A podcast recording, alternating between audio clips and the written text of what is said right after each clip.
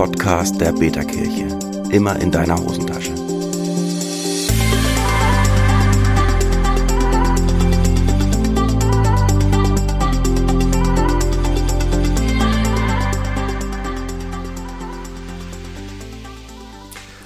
Herzlich willkommen, ihr da draußen. Wir begrüßen euch zu einer neuen Episode vom Podcast der Beta-Kirche, Kirche für die Hosentasche. Schön, dass du eingeschaltet hast.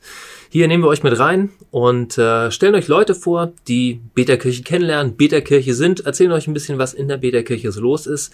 Und heute haben wir jemand dabei, der Beta-Kirche gerade kennenlernt. Und zwar ist das der Finn. Finn, herzlich willkommen. Schön, dass du dabei bist. Danke, dass ich dabei sein kann. Finn ist nicht allein, sondern mit dabei sind auch Simon und Oh ja, und Simon. Genau, die beiden Simons. Ähm, bevor wir einstarten, laden wir euch ganz herzlich ein. Dieser Podcast erscheint Anfang April, kurz vor Ostern, und wir wollen gern mit euch Ostern feiern als Beta-Kirche. Wir laden euch ganz herzlich ein. Ostersonntag, wenn alle Ostereier schon in eurem Magen gelandet sind, ihr euch äh, wegen Osterbraten oder was immer ihr da so esst, kaum noch bewegen könnt. Abends 19.30 Uhr, kommt gerne dazu. Ähm, in unserer App findet ihr alle Zugangsdaten und wir laden euch ein, mit uns Ostern zu feiern. Sonntag 19.30 Uhr. So viel vorab. Wir steigen ein. Finn, herzlich willkommen. Schön, dass du dabei bist. Noch einmal.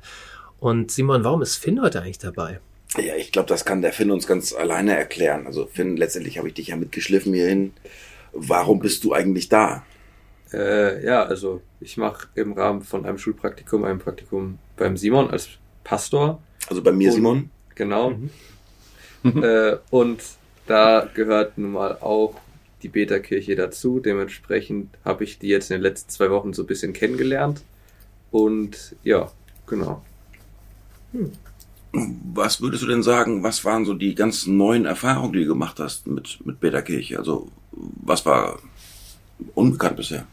Hm, Also so die gesamte Struktur war für mich sehr äh, neu. Also ich habe das so am Rand mitbekommen, dass es das jetzt gibt, dass das digital ist, dass da durchaus auch ab und zu Gottesdienste sind.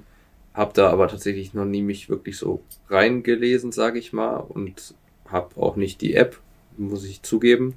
Ähm, also Das dementsprechend lässt, lässt sich erinnern. Das lässt sich- nicht weiter schlimm. das lässt sich alles ändern, Mach genau. eine Praktikumsaufgabe draus nachher. Genau. Äh, ja, dementsprechend habe ich ziemlich viel Neues gelernt, was sozusagen dann als neuer Input dazugekommen ist.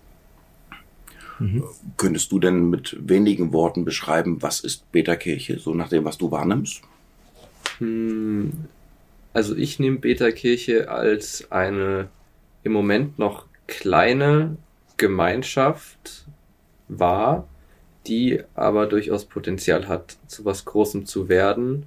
Und was ich gut finde, ist, dass wirklich auf Augenkontakt mit, also nicht auf Augenkontakt, auf Augenhöhe miteinander gesprochen wird und es dann nicht irgendwie, dass sich jemand über jemand anderes erhebt sozusagen, sondern dass da wirklich auf Augenhöhe miteinander gesprochen wird und da ein schönes Miteinander herrsch- herrscht. Hm. Gespannt. Gibt's für dich, äh, also ist für dich der digitale Raum ein Lebensraum? Also gibt es, sag ich mal, irgendwelche Teile deines Lebens, die sich für dich digital abspielen? Ähm, für mich persönlich spielt sich mein Leben nicht so viel digital ab. Also klar, ich bin viel auf Social Media unterwegs, aber Mhm. das mehr so als Hobby und Freizeitbeschäftigung, sage ich Mhm. mal. Ähm, so das typische, wo andere sagen, ja, ich habe online meine ganzen Freunde. Das passiert bei mir nicht so, Mhm. weil meine Freunde wohnen alle hier im Dorf. Das ist, Hm. da, da wird kurz geschrieben, lass mal treffen, okay, machen wir. Hm. Dann ist man in fünf Minuten, ist man beieinander und dann hat man eine coole Zeit. Mhm. Also dementsprechend spielt sich mein Leben eher noch im Real Life ab und nicht digital. Sehr schön. In Real Life. Dazu haben wir schon einen Gottesdienst gehabt. Und du sagst noch. No. Es kann sich immer wieder ändern. Das stimmt. Ja. Ähm, was findest du denn an der Idee von digitaler Gemeinde interessant oder auch faszinierend? Oder was kann digitale Gemeinde, was analoge Gemeinde nicht kann? Du kennst ja auch analoge Gemeinde vor Ort. Was natürlich der große Vor Vorteil von digitalen Dingen ist, dass man sie überall abrufen kann und Mhm. dementsprechend ist natürlich ich sag mal, wenn man jetzt zum Beispiel im Urlaub ist, man hat Bock auf Gottesdienst, das geht dann schlecht mit einer analogen Gemeinde, dann kannst du Mhm. schlecht die, zur analogen Gemeinde gehen. Und bei der digitalen Gemeinde ist das ja so, ich kann theoretisch im tiefsten Dschungel sein, wenn Mhm. da, es da Empfang ge- gibt, kann ich da mitmachen. Also dementsprechend Mhm. bin ich sozusagen an jedem Platz der Welt mit meiner Gemeinde verbunden. Hm. Das ist cool. Ja. Was kann digitale Gemeinde deiner Meinung nach nicht? Also ich würde jetzt nicht sagen, dass digitale Gemeinde nicht das machen kann, was eine analoge Gemeinde auch machen kann. Ich meine, auch eine Mhm. di- digitale Gemeinde kann irgendwie analoge Veranstaltungen machen, Hm. theoretisch. Ob Mhm. es dann so gemacht wird, ist die andere Sache, aber dementsprechend würde ich nicht sagen, also ich würde schon sogar fast sagen, digitale Gemeinde ist ein Upgrade von der analogen Gemeinde. Okay. Upgrade gefällt mir. Also den Satz müssen wir uns auf jeden Fall irgendwo hinschreiben. Ja. Dein Upgrade. Unser, wir sind das Upgrade von einer normalen Gemeinde. Das ist geil, sehr geil. gefällt mir, gefällt mir richtig gut. Simon, du bist ja äh, Teil, also wir haben ja so ein bisschen Strukturen, haben wir in der Peterkirche hier. Wir haben einmal das Kernteam, die sich in großer Runde treffen und miteinander planen. Und es gibt dann nochmal davon eingesetzt äh, fünf Personen, die das Lenkungsteam sind, also die sich öfter mal treffen, Dinge Mhm. voranbringen. Da bist du mit am Start. Ähm, und äh, hast den Finn auch mit reingenommen. Ähm, Finn, wie war das für dich, so ein kleines Online-Mini-Team zu treffen, das sich überlegt, wie Gemeinde entsteht? Was hast du da für Eindrücke von mitgenommen? Also das Coole, was ich daran fand, äh, die Offenheit. Also Mhm. normalerweise ist das ja so, wenn man jetzt irgendwie eine Leitung ist, dass man das vielleicht nicht unbedingt so mag, wenn da so ein Außenstehender, der komplett fremd ist, Mhm. mit in diese Leitungsangelegenheit mit reingenommen wird. Dementsprechend fand ich das ziemlich cool, dass die alle sofort gesagt haben, ey, oh, cool, finde ich cool, Mhm. können die gerne machen. Mhm. Und auch schön ein bisschen Smalltalk mit mir gehalten wurde. Es war nicht so, dass ich ignoriert wurde. Ich wurde ein bisschen mit eingebunden. Und dementsprechend habe ich das ziemlich locker wahrgenommen und es wurde sich halt auch um sozusagen, also es wurde sich darüber unterhalten, wie man wachsen kann und wie man vor allem auch das Angebot für die schon bestand, bestehenden Mitglieder erweitern kann oder verbessern kann. Also Mhm. das heißt, es ist sozusagen ein, für mich war es wie, ja, was, wie soll ich das sagen? Es wu- wurde halt, ich hatte das Gefühl, dass sich um die Mitglieder gekümmert wird, sagen wir es so. Cool. Mhm. Obwohl wir noch gar keine richtigen Mitglieder haben. Also wir haben ja bisher noch Interessenten oder Sympathisanten oder wie, wir sind ja dran am Arbeiten an diesem Thema Mitgliedschaft und das Okay. dauert vielleicht auch noch so zwei, drei, vier Monate, bis wir da fertig sind, weil das schon etwas komplexer ist mit digital und nicht analog und Mhm. was passiert zum Beispiel, wenn man digital Mitglied ist und man stirbt? Tja, dann sollte jemand vorbeikommen, der ihn beerdigt, idealerweise. Ja, oder jemand macht einen Podcast. Ja, Beerdigungspodcast, das, das sag mal, wäre nochmal ein no neues Format. Habe ich so noch nicht gemacht. Ne, haben wir alle noch nicht gemacht. Das ist ja, Ja. Das ist ja Peterkirche, ne? Ist ja, Ja, was genau. ganz Neues. Dinge machen, die man noch nicht gemacht hat. Ja. Also tatsächlich haben wir drüber gestern nochmal gesprochen. Mitgliedschaft, ja. Finn, du warst dabei. Was war denn noch ein anderes wichtiges Thema, was gestern aufkam? Ein anderes wichtiges Thema war, wie man Leute dazu bringen kann, überhaupt, also beziehungsweise nicht dazu bringen, wie man Interessenten findet für die digitale Kirche. Mhm. Ähm, das war ein wichtiges Thema. Äh, und auch, es wurde viel über die Zukunft von der Peterkirche philosophiert, sag ich mal, Mhm. und überlegt. Ja, genau. Also, das war so das, wie ich das wahrgenommen habe. Mhm. Wie müsste denn digitale Gemeinde sein, damit du Bock hättest, Teil davon zu sein? Du musst nicht, äh, musst dir die App nicht, also von mir aus musst du die App nicht installieren. Ob Doch, Simon als Praktikumsbegleiter äh, Begleiter sagt, du musst, das ist eine andere Sache. Wie müsste digitale Gemeinde sein, damit du sagst, du hast Bock, da, Bock Teil davon zu sein? Also, wir dürfen vielleicht mal kurz dich fragen, wie alt bist du? 17. Siehst du, guck. Das heißt, du bist äh, Vertreter der viel gelobten Gener Generation Z, Genau. Mhm. ähm, genau, die ja ganz schillernd beschrieben wird. Ähm, genau, als Vertreter deiner Generation, was braucht digitale Gemeinde, um attraktiv zu sein? Gutes Marketing würde ich auf jeden Fall sagen. Also, Mhm. beziehungsweise einen guten, eine gute Fassade, sag ich mal, auf die man Mhm. drauf gucken kann, wo man denkt, das ist echt cool, da will ich Teil von sein. Mhm. Ähm, Was wäre für dich die erste Fassade, wo du hinguckst? Social Media ist natürlich ein großer Punkt, den man da findet, weil Mhm. Es ja keinen analogen Ort gibt, den man sich angucken kann, sage ich Mhm. mal. Dementsprechend ist natürlich beim digitalen Social Media das, wo man gesehen wird, sage ich mal. Mhm. Dementsprechend muss das eigentlich schon für guten Zulauf von neuen potenziellen Interessenten Mhm. gut aufgebaut sein und äh, schön gestaltet und ansprechend gestaltet. Da muss man sich dann halt erstmal reinlesen, okay, wie ist da der, Mhm. das Verhältnis, worauf wird da am meisten geachtet, so das alles und dann denke ich, dass da auf jeden Fall gut was gemacht werden kann. Mhm. Also für mich ist das Design und wie es mich anspricht, Mhm. also die Themen, die mich ansprechen vielleicht, Mhm. das sind so die Sachen, Mhm. die ich als wichtig sehen würde, wenn man auf Social Media beziehungsweise digital Ja. äh, präsent werden möchte. Also schön und relevant soll es sein. Genau. Das heißt, du redest jetzt aber nicht davon, dass Simon und Simon plötzlich Tanzvideos bei TikTok veröffentlichen. Ja, gut, das, äh, Das wäre verstörend. das wäre, Wahrscheinlich es aber viral gehen. das würde wahrscheinlich viral gehen, ja, das stimmt. Aber da ist halt auch wieder die Frage, ob das wirklich die Message von Beta-Kirche äh, Kirche weiterbringt. Hm. Also, point. Das ist ja auch was, also Das wenn, wenn man was macht, dann sollte man sich vor allem nicht falsch verkaufen, Mhm. wenn man authentisch und ehrlich ist. Das Mhm. ist eine wichtige Sache. Mhm. und äh, nicht versuchen, in alle möglichen Themenfelder abzurutschen und mal hier was zu machen, mal da was zu machen, sondern sich ein Themenfeld rauszusuchen und zu sagen, das machen wir, da drin bleiben wir und vielleicht revolu revolutionieren wir es. So. Hm. Was würdest du denn sagen? Ich meine, gut, das trifft dich jetzt nicht ganz unvorbereitet, ne? Also du hast ja die letzten Tage ein bisschen mit mir gearbeitet schon, aber ja. Was würdest du sagen, was sind denn aktuelle Themen, die Leute in deinem Alter interessieren? Leute in meinem Alter, würde ich sagen, so wie ich das wahrnehme, gibt's große Angst bei vielen, wie die Zukunft aussehen wird. Hm.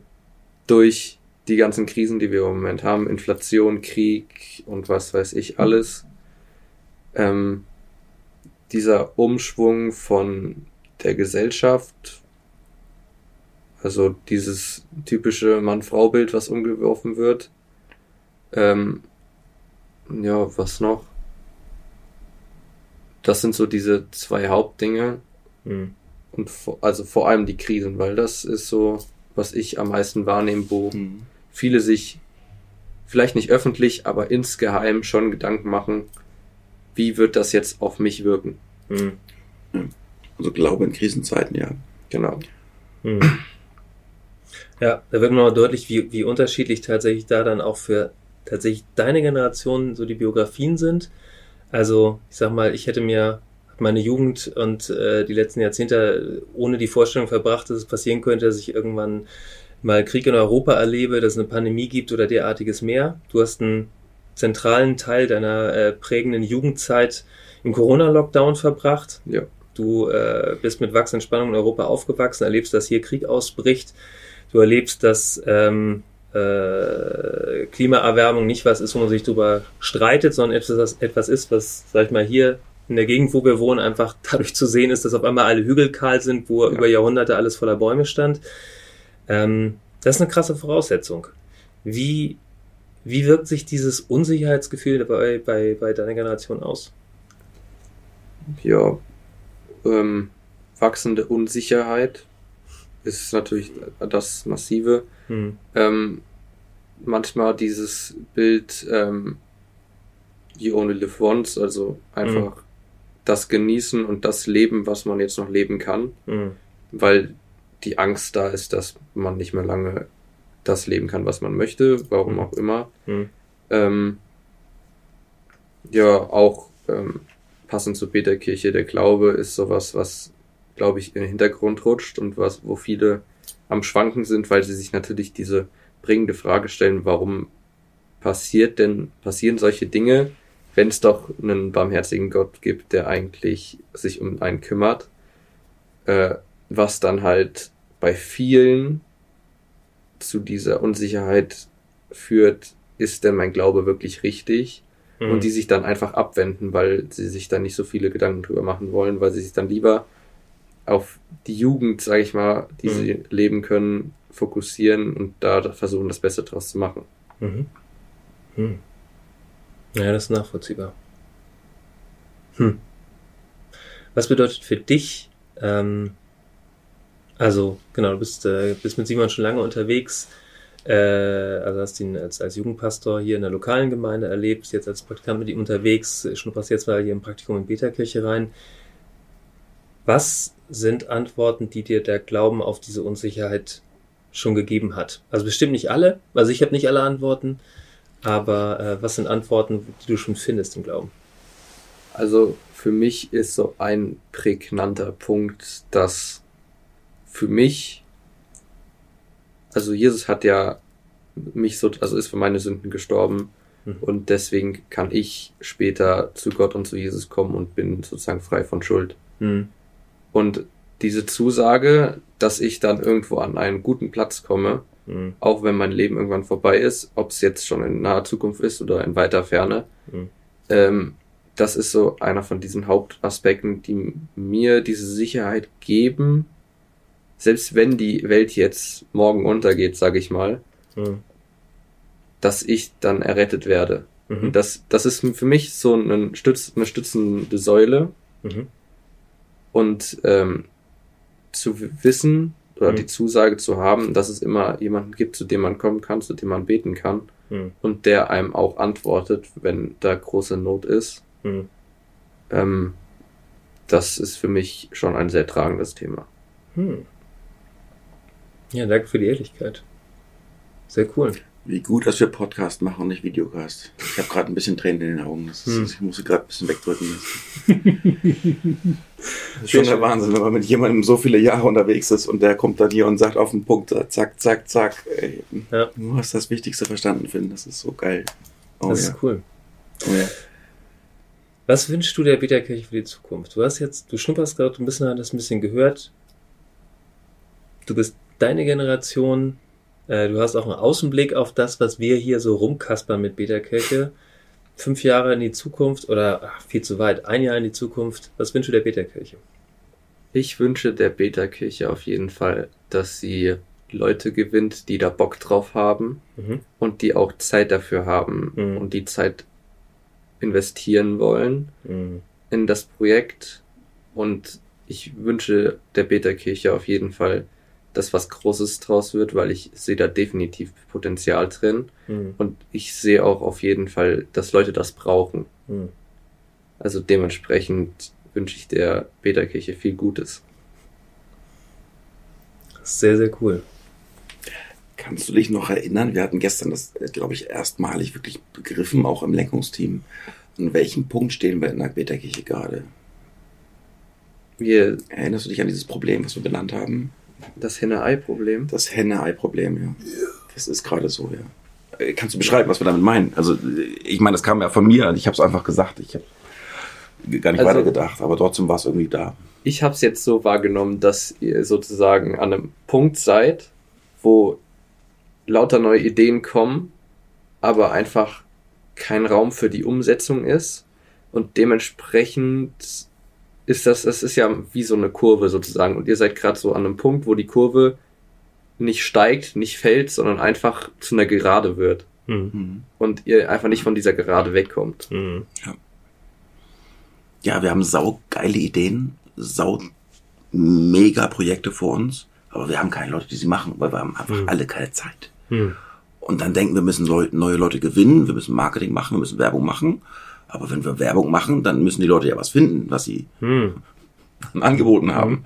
Mhm. Und die gibt's nicht. Und deswegen drehen wir uns ein bisschen im Kreis. Mhm. Ja. Aber vielleicht gibt's ja Leute, die sagen, ey, ich hab Bock, ich mache hier die Kleingruppe, die Community, die, Mhm. die Gottesdienste und Ja. gehen Stück für Stück weiter mit uns. Ja. Ja. Hast du denn Bock dabei zu sein, Finn, so zur Zukunft? Theoretisch? Mal gucken. Mhm. Das Potenzial ist da, sagen wir es so. Ja. Genau, ich hab, äh, bin da nochmal über den einen der Werte, über den wir gesprochen haben, gestolpert, wo es heißt, ähm, äh, Beta-Kirche ist, ich glaube, kostenlos und unendlich wertvoll irgendwie so. Und Subtitel davon ist, äh, du kannst alles haben, kannst kostenlos alles haben, was wir haben. Es gibt nur das zu haben, was wir alle mitbringen. Und dieses Ineinander, das finde ich echt, äh, echt so ein Punkt so. Gemeinsam Kirche gestalten. Ja.